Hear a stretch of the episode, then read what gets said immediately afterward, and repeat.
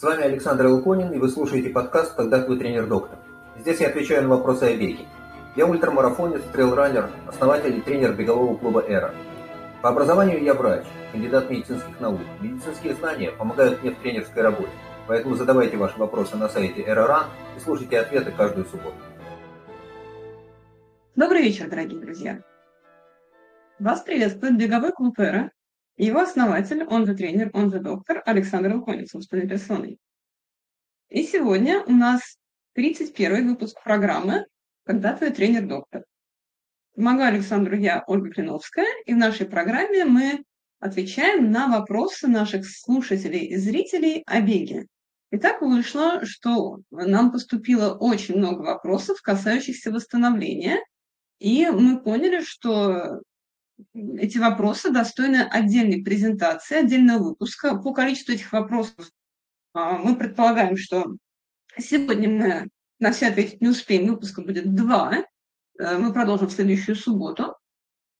И поговорим мы, как вы видите на ваших экранах, о восстановлении, а именно о сказках и мифах восстановления, потому что очень много вопросов начинается со слов «А правда ли что? Правда ли, что восстанавливаться помогает стояние на иголках? Правда ли, что помогает для восстановления почистить зубы сразу после тренировки?» И другие прекрасные вопросы, такой спойлер.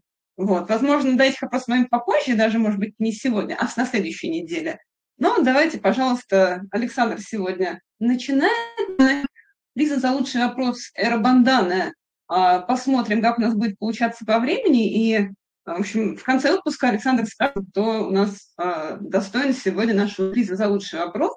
Вот, несмотря на то, что мы с Александром в кайфе, отправка призов за лучшие вопросы из Москвы работает, мы уже потестили, у нас тут случилась тестовая, так сказать, уже реальная эра-отправка призов Эрбандан, конкурс за лучший вопрос в Сирии. И давайте, пожалуйста, начинаем. Александр. Всем добрый вечер. А, в первых строках всего письма Хочу сказать, что у нас продолжается сезон стартов. И мои поздравления всем, кто стартовал сегодня. И наилучшие пожелания тем, кто стартует завтра. Простите, ради бога, я не помню наизусть, а у кого когда какие старты, кроме уж совсем каких-то серьезных и важных. Но старты идут сейчас, и все, кто стартует в субботу или в воскресенье, ну, вам тоже будет полезно это все послушать. Тем, кто отбегал сегодня, полезно, потому что, собственно, сейчас не надо восстанавливаться, а тем, кто стартует завтра, будете знать, что делать и чего, может быть, не стоит делать для того, чтобы хорошо выйти из работы на соревнованиях. Итак, давайте говорить про восстановление. А, говорить сейчас в чате могу только я и Оля, а вот писать можете вы. Поэтому, если сейчас каждый напишет представление свои о том, какие есть способы восстановления, будет здорово, будет потом о чем поговорить. Мы готовы читать. Кто первый, пишите. Пишите. Александр уже пишет что-то. Ну вот и отлично. Давайте, давайте. О, классно. Сон. Записали. И еще раз сон. сон. Тоже согласен. А еще да. какие идеи есть? Во, согласен, классно. Смотрим. Пишут, пишут. Что-то вы как-то очень много пишете долго. Массаж. Массаж. Годится, легкое движение, великолепно. Давайте пока вот нам все пишут одновременно, я скажу, что э, для тех, кто желает послушать предыдущие выпуски наших подкастов, их все можно найти на подкаст-платформе, на всех подкаст-платформах, Apple подкасты, Яндекс Музыка, Google подкасты и все известные вам популярные подкаст-платформы Кастбокс, я забыла упомянуть, э, называется наш подкаст «Когда ты тренер-доктор». Естественно, он существует и на YouTube, на нашем YouTube-канале Эроран. А для того, чтобы участвовать именно в онлайн-режиме и комментировать ответы тренера вот прямо в онлайне в субботу в 8 вечера, для этого писаться в наш телеграм-канал Эроран где мы размещаем ссылку на прямую трансляцию каждую субботу, и вот каждую субботу так взаимодействуем с нашими дорогими слушателями. Так, Александр, что У нас тем временем добавилось плавание, баня, массаж, медитация, пиво, прекрасно. И правильно отметили, что пиво – это святое. Вода про еду уже говорили, но вот насчет пожрать я совершенно согласен. Не просто еда, а прямо-таки пожрать. И еще дальше. Наверняка есть еще какие-то вещи, которые не таите. Вот, вкусное, точно, да. Мы об этом обязательно поговорим. Йога, ага. Я думал, это Марина напишет про йогу. Во, секс. Отлично. В прошлый раз, когда я вопросы задавал, какие есть варианты, так э, пришлось вытягивать прям клещами, и то в конце, когда вопросы-ответы пошли. А тут опередили, нормально. В очном режиме читал. Александр это рассказывал в Красной Поляне два года назад, да? Было такое. Раз. Два. Может быть. Два, да. Люди стеснялись сказать слово секс, а сейчас стесняются. Ага. Ну ладно. Хорошо. Давайте двигаться дальше. О, да, это имеется в виду холодная ванна, наверное, растяжка, тама. Давайте двигаться и посмотрим. По-моему, фингербордов и кампуса. Ничего себе. Я посмотрю, как на фингерборде кто растянется. Я что таких не знаю. Ну, что-то висит. Да, это чтобы на нем повиснуть и висеть. Я расскажу. Давайте двигаться. Итак, начнем с самого простого. А, собственно, почему мы устаем? Что такое происходит в нашем теле, что вызывает у нас ощущение усталости и вызывает снижение эффективности работы. Есть разные представления о том, почему наступает, так сказать, усталость. Есть разные теории, которые объясняют этот феномен. Есть так называемая теория удушения. Ну, типа утомление наступает, потому что клеткам не хватает кислорода, накапливаются продукты аэробного, анаэробного обмена, и вот, значит, они не дают клеткам эффективно работать дальше. А, теория не очень состоятельная, потому что, как мы знаем, даже после длительной аэробной нагрузки, когда ничего такого эдакого, сильно вредного не накапливается, все продукты, которые оказываются результатом энергообеспечения, выводятся, они не накапливаются, а утомление все равно наступает. Есть теория так называемое истощение.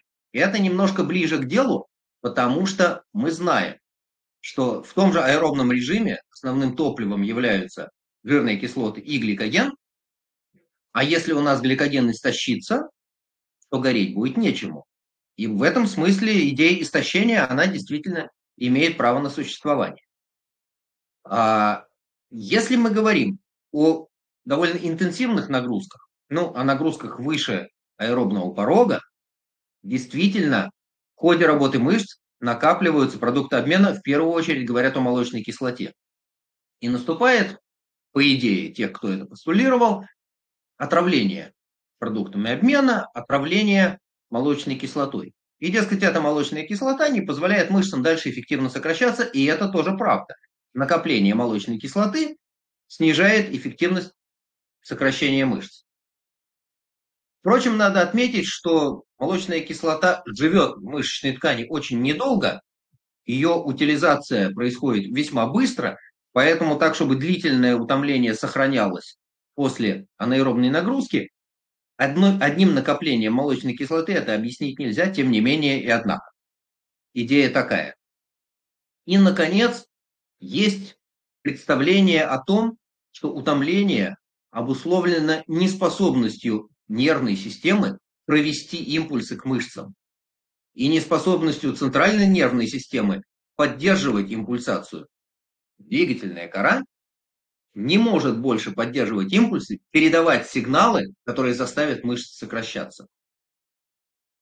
Скорее всего, мы не знаем, как это выглядит на самом деле, потому что нету всеобъемлющей теории четкой, да, которая вот описывает. Но, скорее всего, истина где-то посередине, потому что в каком-то смысле э, утомление обусловлено истощением, энергетического субстрата не хватает, гликоген кончился, бежать больше нечем.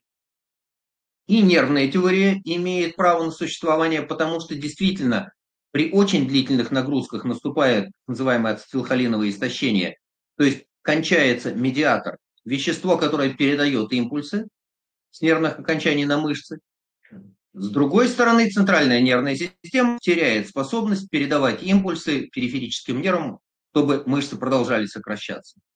Ну, насчет отравления это имеет смысл только тогда, когда это сильные интенсивные нагрузки. С удушением история примерно такая же, это может быть, имеет смысл только при интенсивных нагрузках. Итак, какие у нас есть средства восстановления? Первое, что приходит в голову, странно, что об этом никто не сказал, э, просто отдых. Да? Сесть, посидеть, а лучше лечь, полежать. И это действительно прекрасно работает. Все знают, не все об этом вспоминают. А даже если, даже если а, у нас была интенсивная нагрузка, тренировка, тяжелая, полчаса полежать, а может быть даже и поспать, всегда полезно. И если вы почитаете чем заняты элитные спортсмены в ходе своего тренировочного процесса, они все как один говорят, ребята, тренировки тренировками, но самое главное, что мне нужно для того, чтобы эффективно двигаться и прогрессировать, это отдыхать. Отдыхать это значит не быть активным. Сидеть, лежать, спать, балдеть, тупить. А Отдых действительно это довольно общее определение. Имеется в виду пассивный отдых. Об активном отдыхе мы отдельно поговорим. Это отдельная история, это отдельный путь восстановления. Сидячая работа как средство восстановления не самая удачная идея, потому что, как мы с вами только что говорили, утомление обусловлено в том числе неспособностью нервной системы поддерживать очаг возбуждения. И если мы продолжаем грузить нашу нервную систему какой-то активностью, восстановление не происходит. Переключение активности, да, это полезно, но если мы говорим об отдыхе, то мозгам тоже надо дать отдохнуть. Тяжелая работа напрягает не только мышцы, она напрягает еще и мозги. И мозгам тоже обязательно надо дать отдых. Что это значит? Это значит, что надо расслабиться, подумать о чем-то, не о чем. Там кто-то вот про медитацию говорил, да. А, у кого есть возможность прям таки вот формальная погрузиться в медитацию, кто этому делу не верит и кто этим не страдает, окей, включиться. Не грузить себя какой-то умственной работой. Как на картинке нарисованная, поглядеть на закат. Еще на что-нибудь приятное. Ну, я не знаю, в какой степени тупить в соцсетях относится к такому виду отдыха. Может быть. А, замечание в чате. А, нужно нервы держать в тонусе, чтобы бежать долго.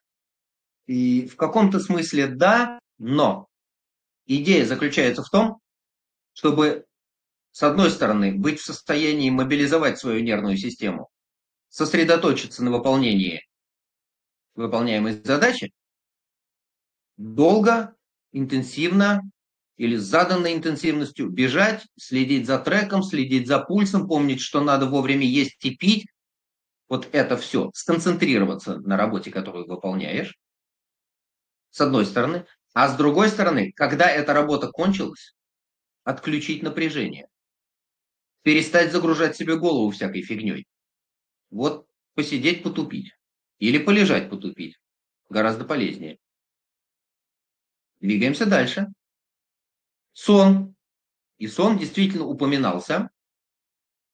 И тут у нас есть вопрос на этом слайде. Я хотела бы прокомментировать предыдущие слова Александра. Вот у него есть а, ученица Анастасия З, которую мы упоминаем практически в каждой трансляции, которая по Петропавловскому потеряла 26 килограмм, а тут она улучшила свой личник на полмарафона на 10 минут.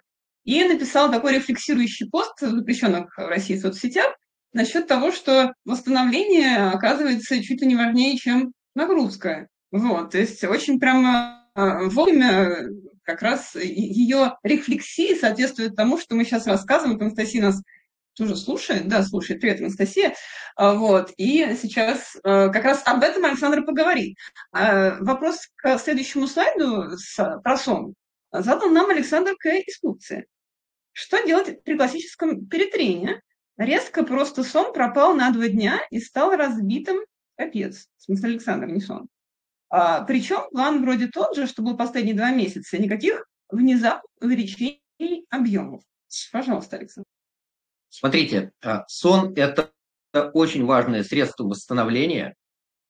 А, биология на сегодняшний день не очень хорошо может объяснить, почему большинство живых существ, ну, во всяком случае, высшие живые существа спят, млекопитающие спят а, с э, присмыкающимися не очень понятно, как это выглядит. Вроде как у них тоже что-то очень похожее на сон есть, но у млекопитающих сон есть у всех почти поголовно.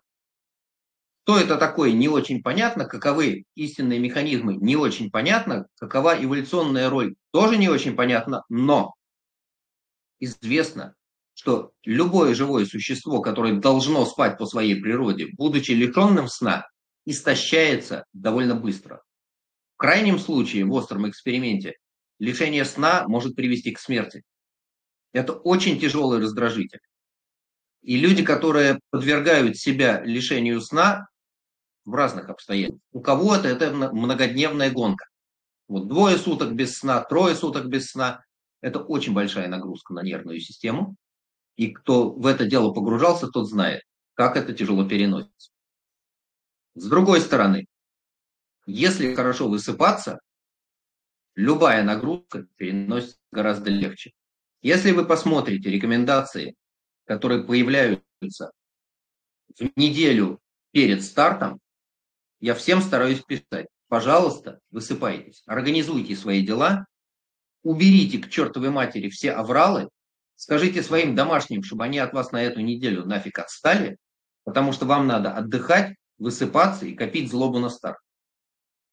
Примерно та же самая история, она и после тяжелой работы. Прийти после тяжелой тренировки, поесть, помыться, кинуть вещи в стирку и пойти хотя бы часик подремать. Это может быть полноценный сон, это может быть дремота легкая. После больших стартов, после многочасовых гонок, не знаю кому как, я всегда старался найти возможность лечь, полежать, ну и поспать. А, если говорить о вопросе, который Александр задал, скорее всего, если подумать, найдется кто-то, кто лишило сна. То ли это какие-то семейные перегрузки, в том числе, кстати, душевные перегрузки, они тоже лишают сна. И это важно, да, вот я поэтому говорю, пожалуйста, организуйте свою жизнь так, чтобы перед стартом у вас была возможность высыпаться, чтобы после старта, после большой тяжелой нагрузки у вас тоже была возможность поспать. Сон – залог прогресса в тренировочном процессе. А, я встречался несколько раз с людьми, которые жалуются, что, слушай, я не могу уснуть перед стартом, вот что делать? Как быть, как подойти к большому старту без дефицита сна? у меня нет однозначного ответа на этот вопрос, но совершенно точно знаю, что на большие старты надо выходить выспавшись. Особенно это касается больших стартов, гонок, которые начинаются, не знаю, там в 3 утра, в 4 утра, в 5 утра. Для того, чтобы выйти на старт в 4 утра, встать во сколько надо? 4. Вот. А, использование медикаментозных средств для того, чтобы заснуть после гонки, после гонки, возможно, да. А перед гонкой э, снотворные могут сыграть злую шутку, потому что не сможете проснуться. В полусонном состоянии бежать тоже не очень хорошо. Про сон мы с вами поговорили, и по моим представлениям, высыпаться – это важнейшее условие нормального тренировочного процесса. И, как правильно говорит Александр, это нарушение сна – это один из признаков состояния перетрена. Если вы понимаете, что у вас сонливость, если наоборот вы понимаете, что вы не можете заснуть, или если у вас пробуждение под утро и невозможность заснуть, смотрите, что с вами происходит, ищите какую-то причину. Просто так это не бывает, и с этим полезно бороться. Как правило, помогает как-то обустроить свою жизнь, не прибегая к э, медикаментозным средствам.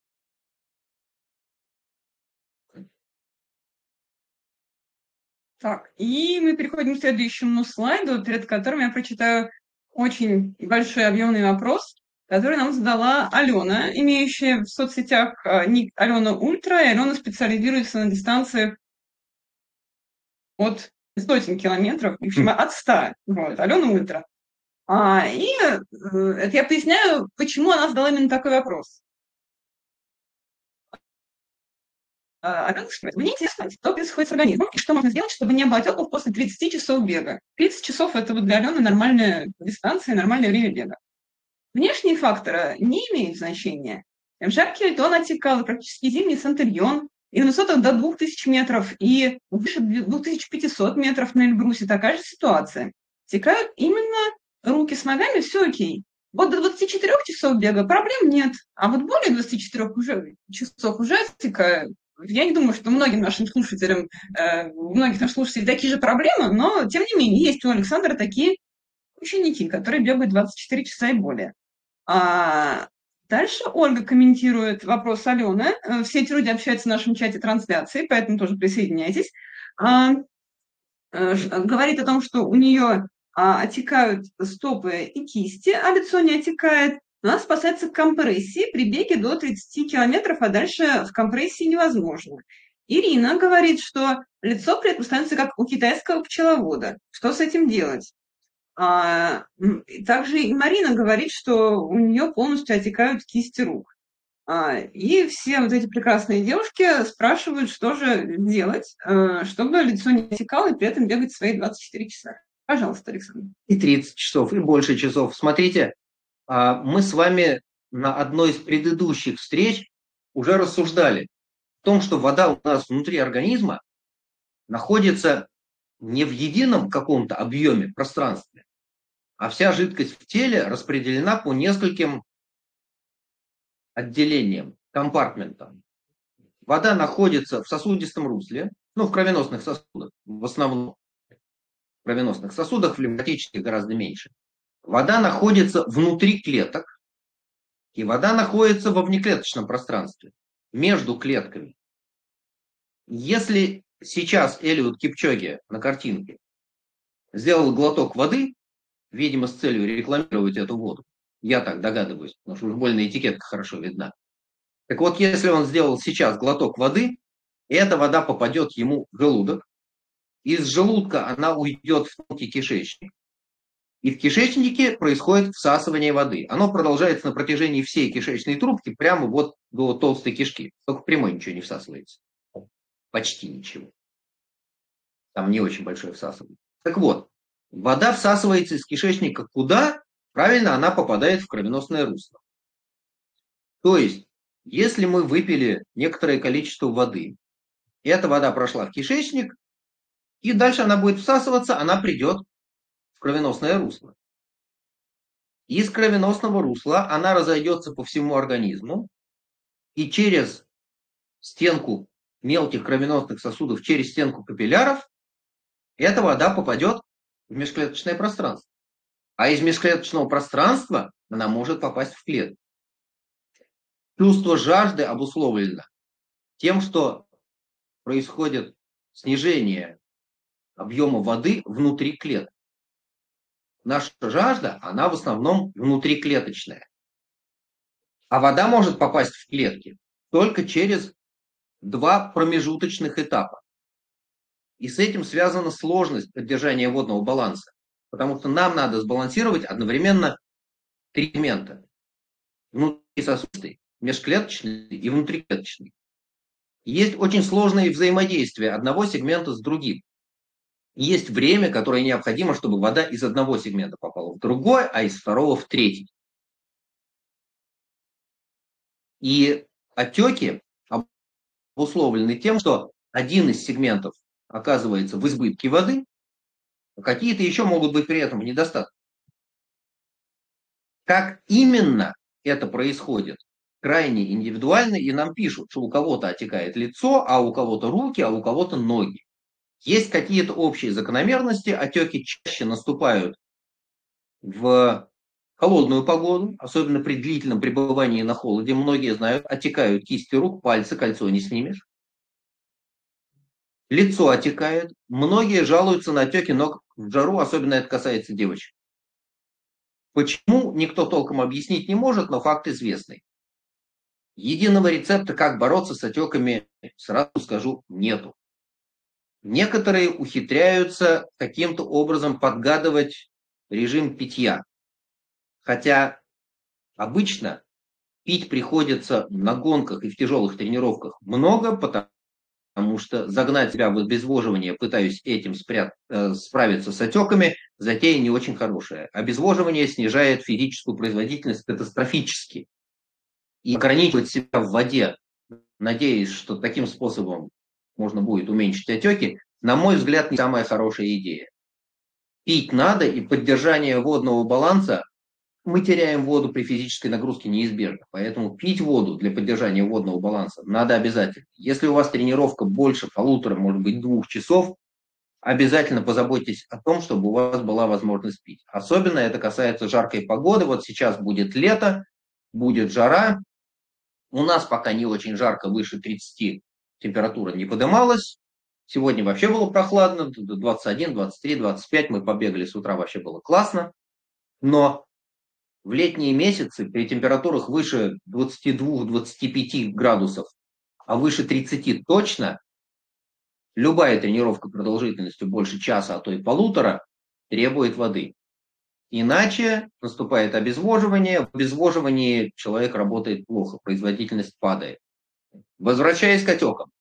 Некоторым помогает компрессия. Но, как правильно написано здесь, у многих компрессия вызывает крайне неприятное ощущение. Ну, это больно, в конце концов. А, сильно сдавливать отекшие ткани трудно и больно. Поэтому смотрите, если вы хорошо переносите компрессию, может быть, это поможет. В смысле ног, да, вот компрессионный трикотаж, он помогает бороться с отеками ног. Некоторым компрессия помогает после нагрузки уменьшить отеки. Из моего опыта с руками я ничего сделать не могу, но только что если на холоде, ну беречь руки, сильно их не, не студить. Если руки держать в тепле, они меньше отекают. Если руки держать на холоде, да, действительно есть отеки, и пальцы начинают плохо слушаться, поэтому, ну вот, берегите на холоде. Что делать с отеками в жару, не очень понятно. А, на лицо действительно компрессионный трикотаж не наденешь, правильно сказано, и на руки тоже. Поэтому, к сожалению, я не смогу ничего хорошего предложить. А, на некоторых очень больших гонках, которые я бегал, я думал о том, что у меня будут отекать ноги через там 70, 80, 100 километров, Поэтому в заброску я закидывал кроссовки побольше размером и пошире. Там была опция закинуть обувь в заброску, и я этим пользовался, и я закидывал большие тапки, широкие. Потому что если ты бежишь в кроссовках, в которых ты бегаешь, не знаю, марафон, полтинник, ты в них бежишь, и у тебя ноги потихонечку отекают, раздуваются, и когда ты пытаешься на заброске втиснуть ноги 45 размера, кроссовки размера 43,5, это не очень приятно, и бежать потом делается тяжело. Ну вот, у меня был такой лайфхак, я в заброску кидал просто кроссовки пошире. Я знаю, что многие это делают, вот какие-нибудь валенки, совсем валенки закидывают на вторую половину сильно больших дистанций, там, на 100 мильник, на вторую половину какие-нибудь валенки взять. Идея такая. А, период восстановления после гонки. Я рассказывал об этом, еще раз скажу. Когда были большие гонки, я всегда старался избежать больших переездов сразу после окончания гонки. Что имеется в виду? После гонки дойти до места, где живешь, лечь и отлежаться. И еще в хорошем случае кинуть под ноги подушку, немножко задрать ноги, потому что возвышенное положение, оно помогает уменьшить отеки. А, приход, э, э, провести несколько часов, что в автобусе, что в самолете, а, после большой гонки с очень большой вероятностью придешь с большими отеками. И разувшись в самолете, потом будешь иметь проблему всовывать ноги в обувь. если это вот не совсем сандаль, да, а, я всегда предпочитал переночевать там, где гоняюсь, потому что это хорошо помогает уменьшить последующие отеки ног. А, попытки как-то исследовать феномен были. Я читал эти статьи, но ничего толком, к сожалению, сказать нельзя. И никаких внятных механизмов, позволяющих, позволяющих избавиться от отеков, тоже я не видел. Каждый потом ну, находит какие-то для себя способы, а некоторые просто понимают, что, ну ладно, надо молча перестрадать. Или не молча. Или в самом плохом случае приходится обезболиться, потому что вот бывает больно. Ну, что делать? Да. А у некоторых, действительно, мы об этом поговорим, э, какие-то термопроцедуры помогают. А в Крыму, я знаю, во время многодневной гонки, к сожалению, это теперь на много лет для нас потеряно, тем не менее, а, в Крыму по ходу многодневной гонки многие потом лазили в море. Полежать в воде, там как поболтать ногами, да, действительно помогает, и это небольшая физическая активность, которая улучшает лимфатический отток. Наверное, от этого, от этого отеки будут проходить. Что при этом делает с отеками лица, честное слово, не знаю. Ну вот, нет у меня рецепта на сей предмет быть как китайский пчеловод, как нам написала э, Ирина. Ирина. Да. А мы двигаемся дальше. Хорошо. И мы пришли к слайду «Еда», и тут у нас есть вопрос от Александра К., который потом дополнил еще Александр М., потому что у них тоже случилась дискуссия в нашем чате трансляции. А, началось все с того, что Александр К. написал, посчитал, что мне нужно 200 грамм белка в день съедать, но естественным образом никак не выходит больше 130. При том, что я ем и молочные продукты, и мясо. И в связи с этим три вопроса вышло из нашей дискуссии. Первый. То, чем добивает белок, в смысле естественными продуктами. Очень уж не хочется переходить на болтанку, в смысле эти порошковые белки. Вопрос номер два. Как посчитана цифра 200 а, грамм белка в день? А, разные влиятельные персоны дают оценку от 2 до 2,5 грамм белка на килограмм веса человека. То есть действительно ли нужно человеку весом 70 килограмм 200 грамм белка? И вопрос номер три. Есть мнение, что 2 грамма белка на 1 килограмм веса человека может создать неблагоприятную нагрузку на почки. Так ли это? Пожалуйста, Александр. А, я специально перед тем, как разговаривать с вами, полез и посмотрел, не появилось ли что нового в литературе. Оказалось, что рекомендации по потреблению макронутриентов, которые выдает Минздрав Соединенных Штатов, не изменились с 2010 года. А, у них там, в общем, не очень просто перевести это в граммы на килограмм массы тела, потому что они пользуются экзотическими единицами измерения унциями. Мало того, они не напрямую считают унциями, они считают унцевый эквивалент. Тем не менее и однако, если пересчитать это все-таки в граммы на килограмм массы тела, они говорят 0,8 грамма на килограмм должной массы тела.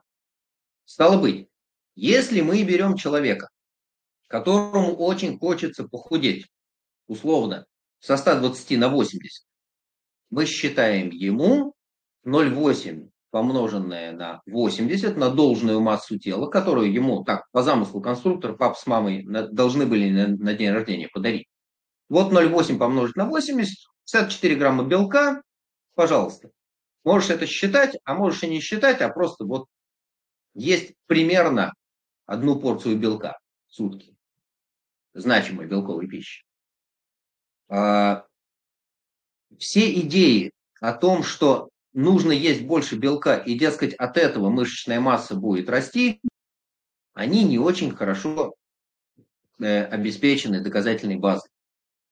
В рекомендациях по питанию спортсменов я смотрю э, рекомендации, которые выдает Международный Олимпийский комитет. Они публикуют свои рекомендации по питанию атлетов. И у них говорят о том, что вообще-то 1, 1,2 грамма белка на килограмм массы тела – это общепринятая достаточная доза, Некоторые увеличивают свою дозу белка до полутора граммов.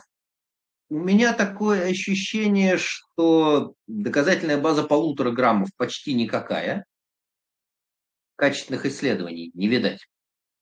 А, что касается грамма, грамма и двух десятых, ну, наверное. Если представить себе, что произойдет, если есть больше белка, ну, давайте рассуждать. У нас есть следующие ограничительные моменты. Во-первых, этот белок должен всосаться. Как правило, у большинства людей ферменты желудочно-кишечного тракта справляются с тем, чтобы расщепить съеденный белок до аминокислот. И эти аминокислоты, они, конечно, через кишечную стенку попадут в системный кровоток. Ладно. Если какой белок не будет расщеплен ферментами желудочно-кишечного тракта, он в составе пищевого комка дойдет до толстого кишечника, и там за работу возьмутся гнилостные бактерии. И это довольно неприятно как для человека, так и для окружающих. Потому что гнилостные процессы в толстом кишечнике, они неизбежно прорываются наружу. На бегу особенно.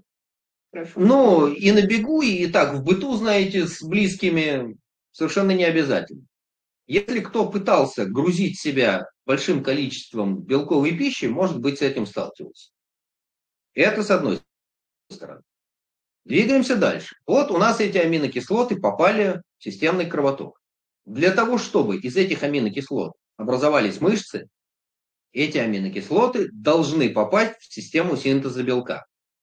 Транспорт аминокислот к синтезу белка, к месту синтеза белка более-менее работает, а вот дальше нас ждет барьер. Потому что скорость образования белковой молекулы, скорость нарастания этой белковой молекулы, это величина конечная, и она для каждого ограничена. Действительно, есть счастливые люди, у которых мышечная масса растет быстро. У них, видимо, есть большой резерв мощности системы синтеза белка. Но большинства из нас это не касается.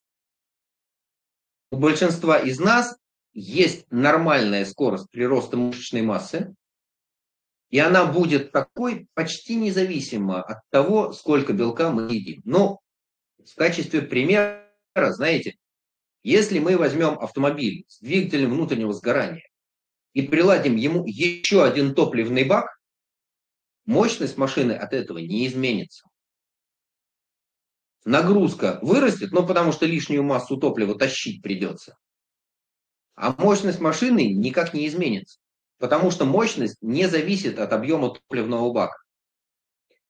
Ровно так же с приростом мышечной массы у нас есть система синтеза белка, вот рибосомальный ретикулум внутри наших клеток, который создает белковые молекулы. И есть скорость реакции, которую эти белковые молекулы образуют. Увеличить эту скорость мы не можем. Это то, что у нас есть. Это некоторая, некоторая данность. Затормозить умеем. Ускорить, извините, не получится. Поэтому, как правило, грамм белка на килограмм массы тела должной мышечной массы, это доза, которая почти на 100% достаточно для всех. Если вы пытаетесь снизить массу тела, если вы хотите со 120 спрыгнуть на 80, вот ориентируйтесь на должную массу тела, на свои эти 80 килограммов. Если хочется считать, считайте, сколько там белка вы съедаете в сутки. Мне гораздо больше нравится идея придерживаться разнообразного, регулярного, полноценного, сбалансированного рациона.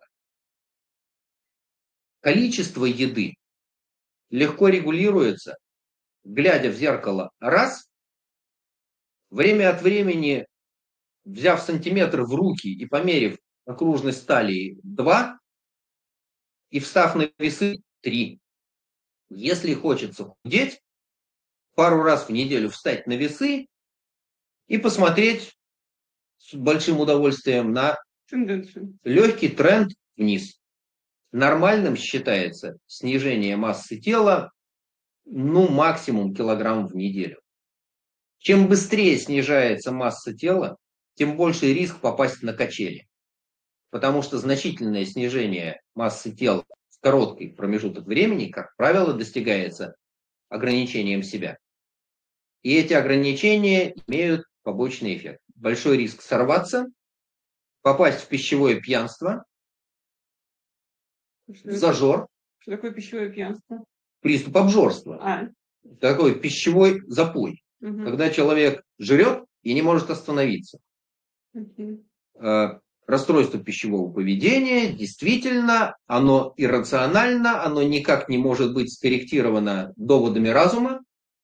Очень часто при этом нужна либо помощь психолога, психотерапевта, либо какие-то дополнительные внешние воздействия, но человек не может себя контролировать. То есть он может встать утром и съесть здоровый завтрак, он может съесть положенный ему перекус в 12, он съест обед из салата и жиденького супа в обед, он на ужин скушает яблоко и три ложки творога, запьет это все стаканом кефира, а потом проснется в 2 часа ночи и опустошит холодильник. Оно так и называется ночной дожор. Ага. Работает. Поэтому, если мы говорим о том, чтобы контролировать массу тела, ну, подавляющее большинство людей, которые тренируются на выносливость, они так или иначе контролируют массу тела. Ну, чтобы она не росла.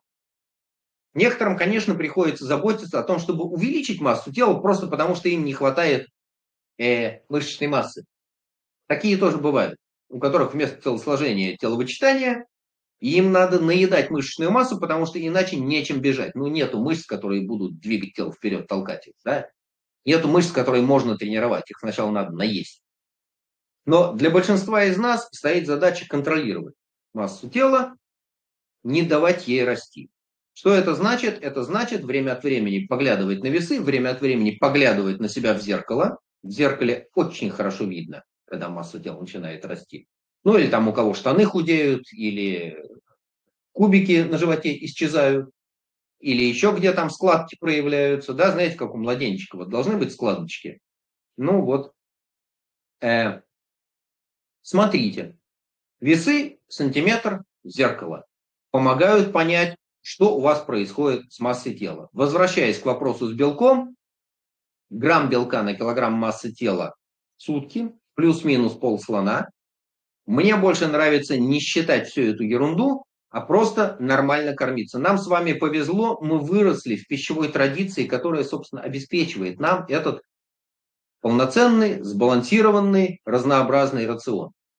Когда на столе есть фрукты, овощи, злаки зерновые, мучное хлебобулочные изделия, молочка, включая кисломолочные, мясо, рыба, птица, яйца. И вишенкой на торте, ну, сладенькое. Ежели кто может себе это позволить. А кто не может, извините, придется отказаться, потому что это главный источник неконтролируемых калорий. А вот там еще Александр спрашивает, а с жирами что делать, как их контролировать? А С жирами все очень просто. Специально заботиться о том, чтобы съедать нужное количество жира, нет никакого смысла. Жиры у нас в нашем разнообразном рационе присутствуют сами собой. Не знаю, пожарили картошку, жир есть. Поели мясо, в составе мышечной ткани какое-то количество жира есть. Вся молочная и кисломолочная продукция, она с молочным жиром. Никуда не денешься. Семечки грызешь жирные. Оливки ешь в салате, там тоже жир. В салатной заправке масло есть. Жиры присутствуют, что бы ты ни ел. Специально заботиться об их наполнении нет смысла. По белкам следить, чтобы даже в ограничении калорий не уменьшать потребляемое количество белка. А что делать вегетарианцам? Ох, да, к сожалению, вегетарианцам приходится заботиться о том, чтобы им поступало достаточное количество белка. К сожалению, я не знаю, что сделать, чтобы вегетарианцы ели достаточное количество животного белка. Ну, те, которые еще едят молоко и яйца, ну, молочные продукты и яйца, им проще, а те, которые сидят строго на растительной пище, я вообще не могу себе представить, как они обеспечивают себя полноценным белком. У вегетарианцев, кстати, есть одна проблема, потому что им надо обеспечивать себя помимо белка кальцием и железом. У нас с вами основной источник кальция и железа – это те же животные продукты, которые обеспечивают нас белком. Поэтому с вегетарианцами что-то приходится придумывать. Орехи, строго говоря, не являются источником железа вообще. Белка в каком-то смысле да, но есть особенность у животного белка. Он по определению полноценный. Не надо никаких дополнительных ухищрений, не надо комбинировать продукты для того, чтобы получить полноценный белок. То есть белок, который содержит все нужные нам аминокислоты. Для тех, кто строго сидит на неживотной пище, на пище строго растительного происхождения, появляется дополнительная забота, думать о том, как съесть полный комплект аминокислот. Это отдельная тема, о ней можно говорить бесконечно. Еще раз, если у нас с вами есть большие нагрузки, нагрузки, которые нас истощают, обязательно надо, во-первых, восполнять калории, во-вторых, заботиться о том, чтобы еда была, как мы уже говорили, полноценной, сбалансированной, разнообразной, регулярной, очень желательно, еще и вкусной. И давайте двигаться дальше. Хорошо, давайте я пока скажу, что мы в эфире 45 минут уже. Если вы, дорогие слушатели и зрители, находите информацию, которую выдает Александр полезной, то, пожалуйста, ставьте лайки, сердечки, звездочки нашей, э, нашему подкасту, там, где вы нас слушаете, на всех подкаст-платформах или на YouTube-канале Эроран. А а, обычно мы э, примерно через пять минут должны были объявлять автора лучшего вопроса. Поэтому пока вот я говорю а, о том, что нужно ставить лайки и подписываться, я предлагаю Александру посмотреть э, из вопросов, которые он успел ответить сегодня, какой он признает лучшим, в конце об этом объявить, когда мы будем уже прощаться с нашими слушателями. Вот. А пока Александр думает, я еще скажу, что смотреть предыдущие выпуски наших программ а, можно, опять же, на нашем YouTube-канале РРАН и слушать подкаст в подкасте «Когда твой тренер-доктор», а задавать вопросы Александру можно тремя способами. В комментариях а, к нашим постам в телеграм-канале РРАН, в комментариях к нашим выпускам в YouTube и самый правильный способ на нашем сайте era.ran на первой его странице есть большая красная кнопка «Задать вопрос тренеру». И вот туда, пожалуйста, пишите, все эти вопросы нам поступают, мы их э, все сохраняем и отвечаем либо по мере поступления, либо когда на, накапливаются вопросы на какую-то тематику. А Александр, кажется, уже выбрал лучший вопрос, и можем переходить дальше к его повествованию, а в конце Александр объявит у нас сегодня победитель. А про лучший вопрос я скажу отдельно. И э, у нас с вами упоминалась разминка, заминка, растяжка. И это действительно хороший способ восстановления, особенно непосредственно перед большой нагрузкой, после большой нагрузки, немножко пошевелиться. Что касается растяжки, тут история сложная. Потому что, с одной стороны, есть исследования, которые говорят о том, что люди, старательно растягивающиеся, в большей степени подвержены травмам. С другой стороны, почти все знают, что растяжка после интенсивной физической нагрузки позволяет уменьшить частоту и интенсивность отсроченной мышечной боли. В конце концов, получается, что каждый для себя находит тот вариант, который ему больше нравится. Я знаю про себя, что после каких-то нагрузок мне надо обязательно делать легкую заминку и немножко тянуться. Не так, чтобы сесть на шпагат или как-то еще вот предельно увеличить амплитуду движений в каких-то суставах. Но чуть-чуть пошевелиться надо. Легкая физическая нагрузка после очень большой работы тоже помогает восстановлению. Кстати, помогает уменьшить отеки. Ну, разминка перед большой нагрузкой, да, действительно, хотя это не совсем средство восстановления. Очень хорошо помогает чередование легких тяжелых нагрузок. Мы знаем, что иногда приходится тяжелые нагрузки накладывать одну на другую. Когда готовишься к большой гонке, действительно нужно делать одну тяжелую тренировку и в состоянии недовосстановления выходить на следующую, тоже тяжелую тренировку. Почему? Потому что в гонке придется работать в состоянии недовосстановления. Вот пробежал двадцатку, а потом надо бежать еще двадцатку, а потом еще одну двадцатку, а мышцы уже болят, но готовым к этому надо быть. И действительно мышцы тренируются. И сочетая тяжелые нагрузки, которые идут одна за другой, работая в состоянии недовосстановления, некоторый тренировочный эффект получить можно. Это, конечно, немножко хождение по тонкому льду. Потому что работа в состоянии недовосстановления – это один из путей к получению травмы. К сожалению, очень часто мы в своих тренировках подходим близко к пределу прочности. Возможность почувствовать, где у каждого этот предел, она у каждого своя.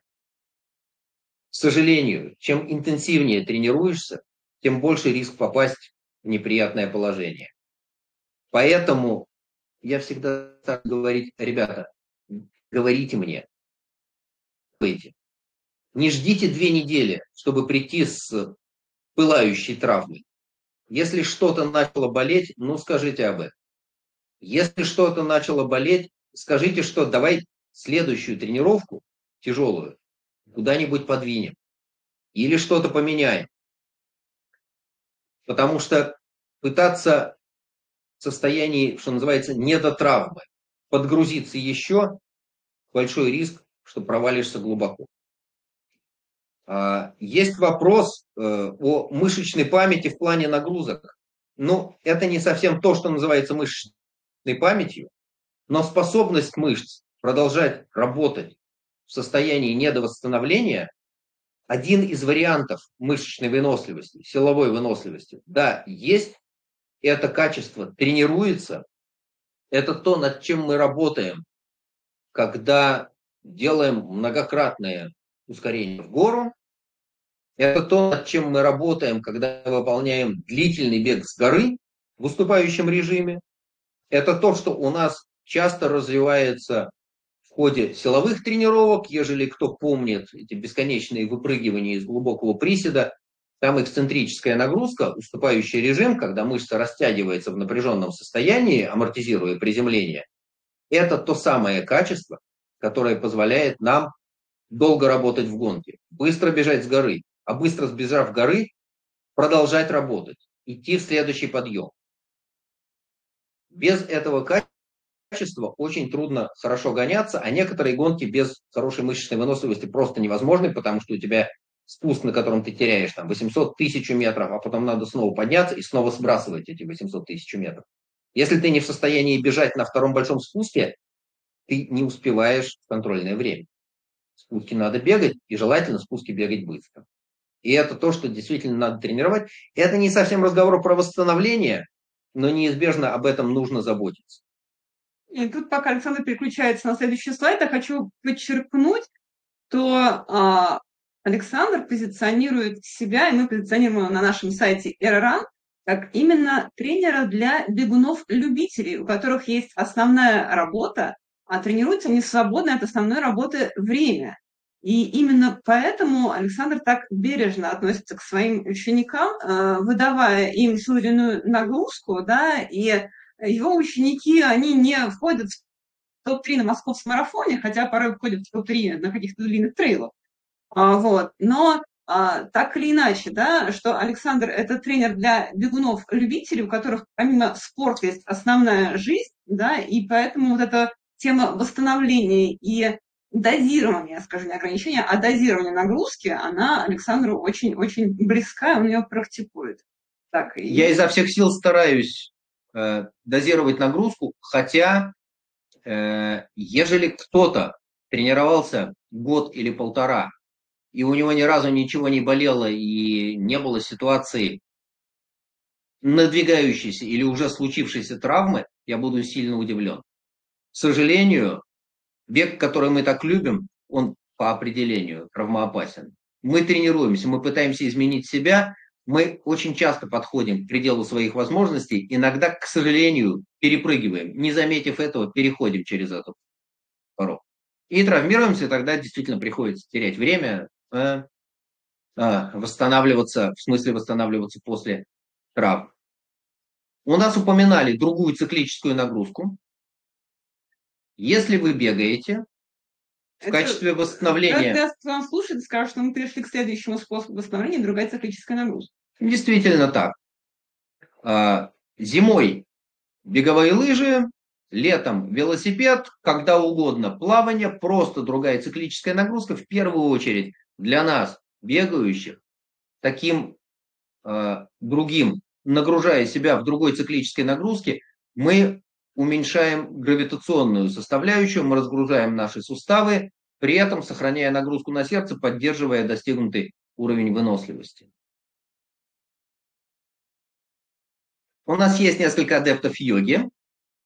Пожалуйста. Йога – это еще один способ восстановления, который у нас на слайде. Просто Александр смотрит на слайды, а я поясняю для тех, кто нас слушает в подкасте. Александр, это важно. У нас есть наши слушатели, У нас зрители. есть несколько адептов йоги, которые регулярно занимаются какими-то йоговскими практиками. Я, к сожалению, в этом совсем ничего не смыслю. Но знаю, что это есть, и для тех, кто в это погружен, прекрасно работает. И, наконец, давайте под занавес. Я все-таки скажу, что у нас есть прекрасное средство восстановления. И речь идет о том, что гораздо легче восстанавливаться, когда с кем-то об этом можно поговорить, когда кто-то помогает. На стадии написано помощь друга, тренера или психолога. Когда есть человек, с которым можно поделиться радостью, или наоборот, пожаловаться, который пожалеет, который послушает, который поймет и утешит. Или наоборот скажет, не страдай фигней, вставай, отрывай задницу от стула и иди на следующую тренировку.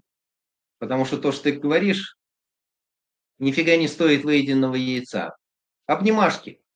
Способ восстановления. Контакт с близким человеком. Это способ восстановления. Это способ разгрузить нервную систему в первую очередь. Мышцы довольно быстро придут в правильное состояние.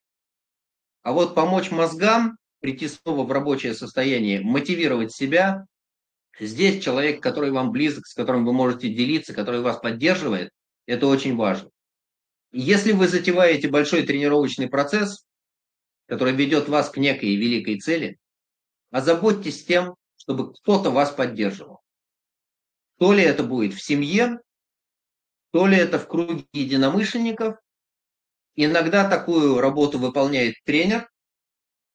Э, я знаю по своему опыту, что какая-то часть работы тренера – это выполнение функции жилетки. Ну, потому что человек приходит и плачется. А я его слушаю, немножко резонирую, немножко как-то отвечаю.